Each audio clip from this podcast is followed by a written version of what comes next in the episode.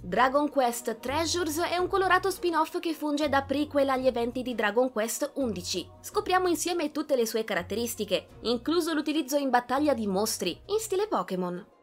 Mentre la maggior parte degli spin-off di Dragon Quest tende a non riallacciarsi agli episodi principali della saga, con Treasures la casa dei Chocobo ci ha offerto un prequel dell'indimenticabile Dragon Quest XI Echi di un'era perduta. Non a caso i suoi protagonisti sono due volti già familiari ai fan del franchise. La trama infatti è ambientata durante l'infanzia di Eric e Mia e racconta le disavventure vissute dai due inseparabili fratelli diversi anni prima della trasformazione della ragazza in una statua d'oro. Ricollegandosi ai ricordi di Eric, che nell'undicesimo episodio narrava le proprie origini ai suoi compagni di viaggio, Dragon Quest Treasures ha inizio sulla nave dei vichinghi che adottarono i due orfanelli. Ben lontani dal diventare i lestofanti che abbiamo conosciuto a partire dal 2018, nelle battute iniziali della vicenda i giovani protagonisti sono ancora dei semplici mozzi, che ogni giorno lavorano duramente per assecondare le richieste dei vichinghi. Nei loro cuori però si è già insediato il desiderio di viaggiare per il mondo e arraffare un tesoro dopo l'altro. In attesa di ottenere un'imbarcazione, più o meno ogni notte i due bambini prendono in prestito una piccola scialuppa e si tacciano gli isolotti nei paraggi, nella speranza di trovare qualche bene di valore che possa avvicinarsi alla realizzazione del loro sogno. Approfittando dell'ennesima festa tenuta dai vichinghi, che a fine giornata sono soliti gozzovigliare fino a perdere i sensi, i due raggiungono il ponte della nave per poter sgattaiolare via, quando notano una gabbia appesa all'albero maestro in cui sono rinchiuse due creature. Su consiglio di Mia, Eric sfodera la sua fionda e facendo cascare la voliera riesce a liberare le bestie alate.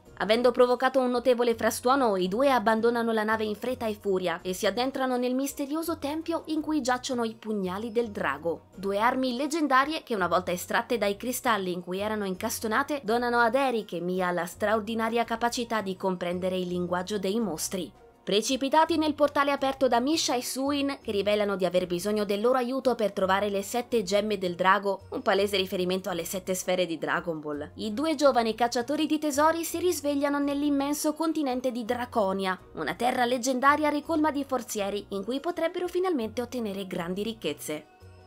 Il gameplay di Treasures si ispira almeno in parte alla formula ludica della serie Dragon Quest Monsters, la mini saga lanciata nel 98 con l'uscita di Terry's Wonderland che chiedeva all'utente di reclutare e addestrare i mostri incontrati strada facendo, per poi farli combattere al posto del protagonista. Un concetto ripreso qualche anno più tardi dai tre Dragon Quest Monsters Joker per Nintendo DS e 3DS, che presentavano addirittura delle modalità online a sfondo competitivo. Se la componente da Pokémon-like è rimasta grosso modo invariata, tant'è che Eric e Mia saranno chiamati a comporre dei team e a misurarsi con le squadre di mostri degli avversari, Dragon Quest Treasures presenta due importanti differenze rispetto ai titoli a cui si ispira. Innanzitutto, laddove i protagonisti dei vari Dragon Quest Monsters non prendevano personalmente parte agli scontri, i personaggi del nuovo gioco partecipano attivamente alle battaglie. D'altra parte, al contrario del filone Monsters, non parliamo di una formula a turni, ma di un vero e proprio action, che consente di controllare gli eroi in tempo reale e di affidare la gestione di un massimo di tre compagni all'intelligenza artificiale.